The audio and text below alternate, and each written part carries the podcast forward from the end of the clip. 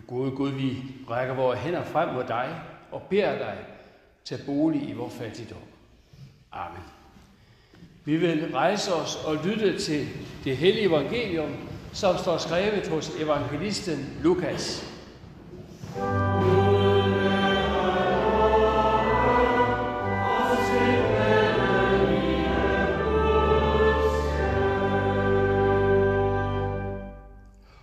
Sin vandring mod Jerusalem fulgte Jesus grænsen mellem Samaria og Galilea. Da han var på vej ind i en landsby, mødte han ti spedalske, der blev stående langt fra ham og råbte, Jesus, Mester, forbarm dig over os. Da han så dem, sagde han, gå hen og bliv undersøgt af præsterne. Og mens de var på vej derhen, blev de rene. Men en af dem vendte tilbage, da han så, at han var blevet helbredt.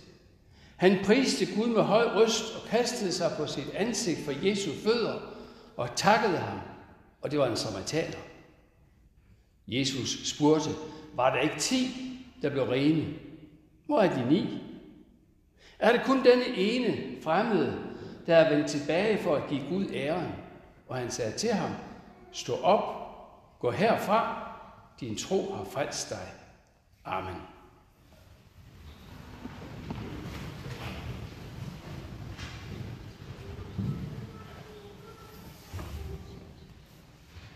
Det var det, de gjorde, dem vi hørte om. De gjorde det, vi sang. Rakte deres hænder frem mod Jesus som tomme skåle.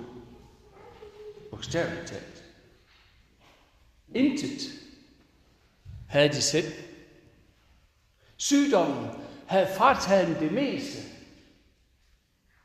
og resten havde fællesskabet taget fra dem. Kom til os, Gud, og giv os liv fra kilder uden for os selv. som kunne de have formuleret det. For deres egne kilder var udtørrede. Kun et tvunget fællesskab med andre i samme situation havde de tilbage. Ingen ressourcer. De råbte, Jesus, Mester, forbarm dig over os. Og vi stiller os sammen med dem, når vi begynder gudstjenesten med ordene, Herre Gud Fader i himlen, forbarm dig over os. Herre Jesus, vor frelsermand, forbarm dig over os. Herre Helligånd, vort lys og vor trøst, forbarm dig over os.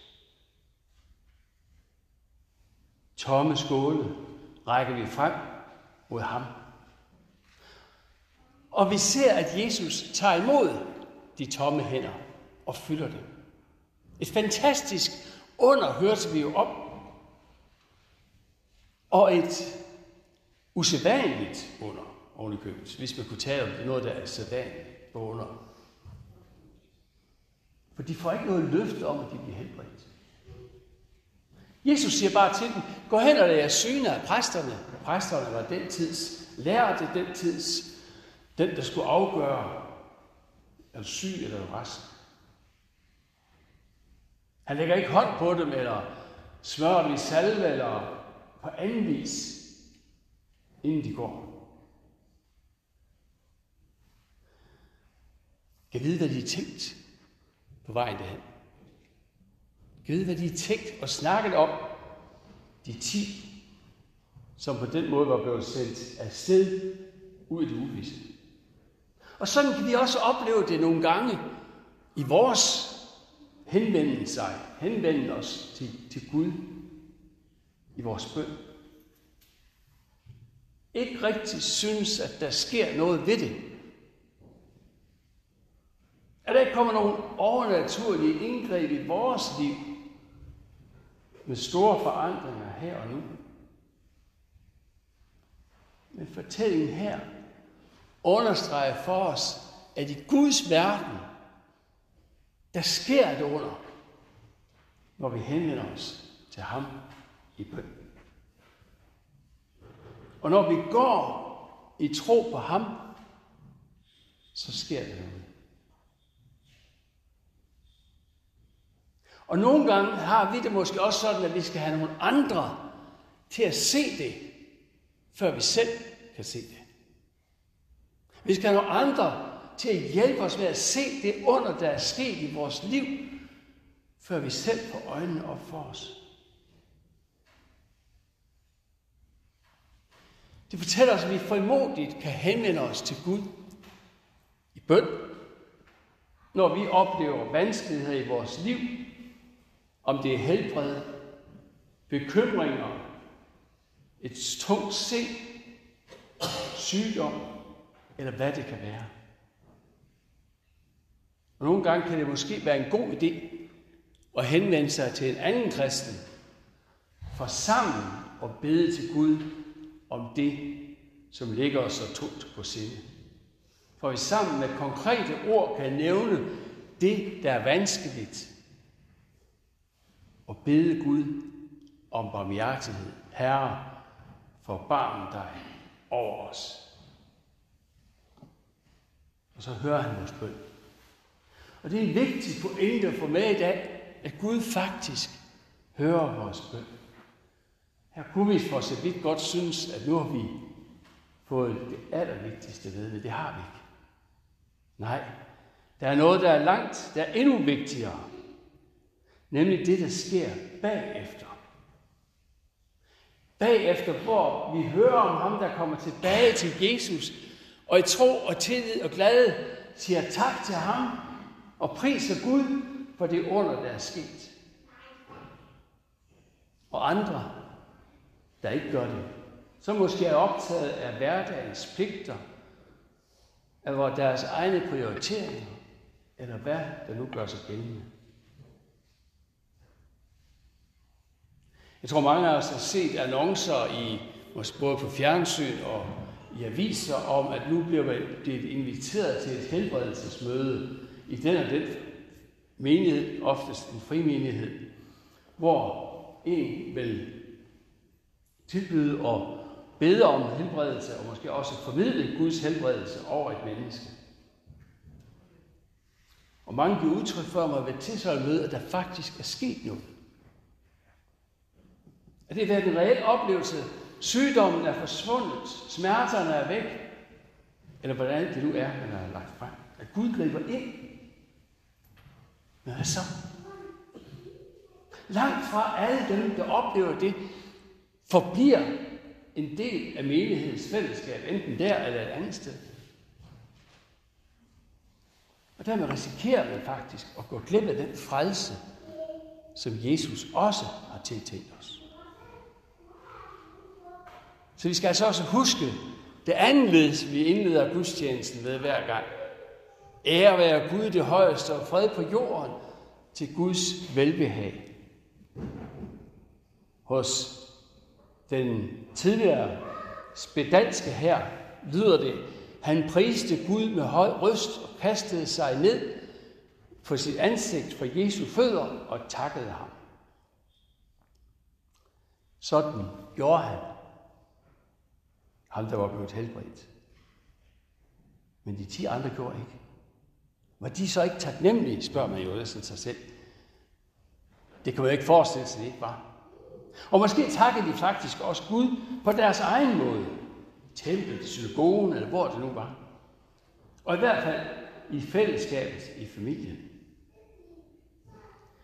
Men det er tydeligt, at den sidste, han gjorde noget, som Jesus ønsker, vi skal lære af. Det bliver fremhævet af Jesus. Og han var en samaritaner, bliver det også understreget. Og samaritanerne, hvis vi har været til gudstjeneste de seneste søndage, så har vi mødt ham, dem nogle gange.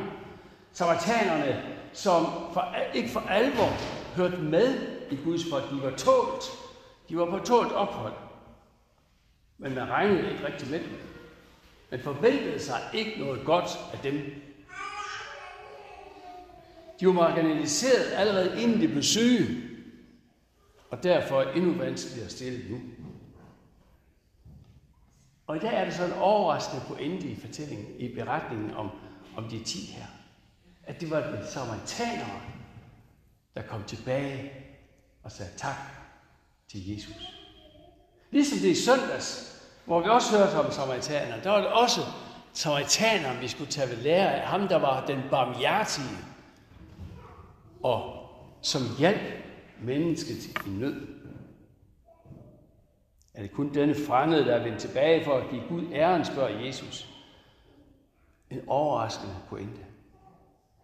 Og først da han kom tilbage, fik samaritanen faktisk del i det fulde potentiale af, hvad det er, Gud har at give til mennesker, give til os. Stå op og gå herfra. Din tro har frelst dig. Så det kan vi altså lære af den tidligere spedalske. For det første, at Gud hører vores nødråb, vores bøn. Og for det andet, at Gud virker ofte i det skjulte, sådan som vi fortalte om, altså på vej derhen, blev de helbredt. Og for det tredje, er sand taknemmelighed over for Gud, den går altid vejen forbi Jesus. Det er her, vi finder linket til Gud. Vi takker dig i Jesu Kristi navn. Sådan indledes mange bønder i vores salmebog. Eller vi beder for Jesu Kristi skyld. Og sådan lignende formuleringer. Sand taknemmelighed fødes nemlig hos Kristus. Det er en af åndens frugter, som vi også hørte læst op her før. Og så kan vi også lære, at vi skal gå herfra. Som for samaritanerne, vi gå herfra. Vi sendes altså ud i livet med Guds nærvær og Guds tilgivelse og Guds frelse, Guds helbredelse.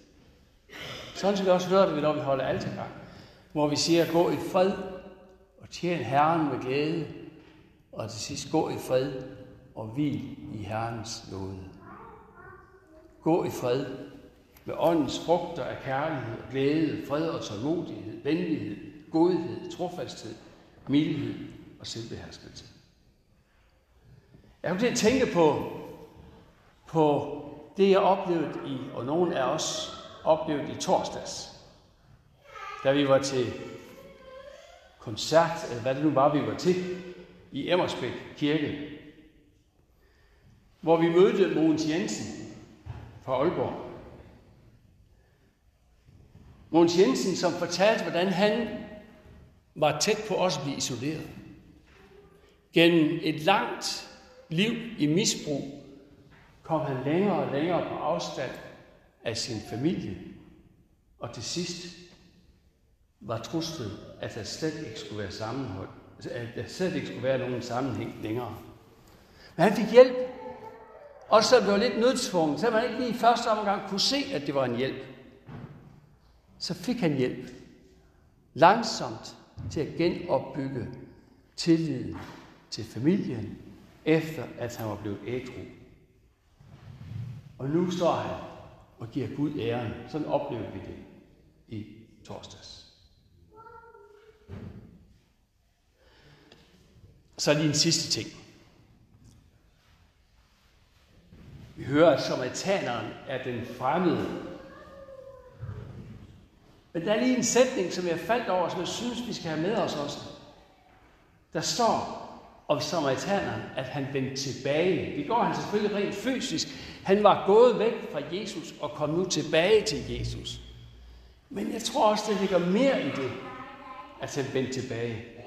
Nemlig det, at uanset om han var aldrig så fremmed for Gud, for Guds folk, så vender han altid tilbage, når han takker Gud. Det fortæller os, at uanset, at du hører hjemme hos Jesus, uanset hvordan dit liv har formet sig ind til denne dag. Det kan være, at du er her, og måske færdes hjemmevandt her i kirken og taler indforstået om kirkens og troens anlægninger, og hvad vi ellers kan snakke om. Eller måske er det lidt mere nyt at være med til gudstjeneste. En pludselig indskydelse. Eller måske udtryk for, at der er noget i livet, som er svært lige nu, eller hvad der nu har bragt os hen i dag. Til hver især af os fortæller det her, han vendte tilbage. Det fortæller, at du hører allerede hjemme her. Du hører allerede hjemme her. Måske er du allerede døbt til at høre hjemme her. Bogstaveligt talt. Eller måske venter det stadig en dåb. Og i vis forstand altså en fremmedhed. Men der er plads. Du er hjemme, når du vender tilbage. Ingen er så fremmed for Jesus, at du ikke er velkommen i fællesskabet med ham. Og derfor vil vi også give Gud æren og sige lov og tak og evig ære være dig, hvor Gud, Far, Søn og Helligånd. Du som bare er og bliver en sand treenig Gud, højlovet fra første begyndelse, nu og i al evighed. Amen.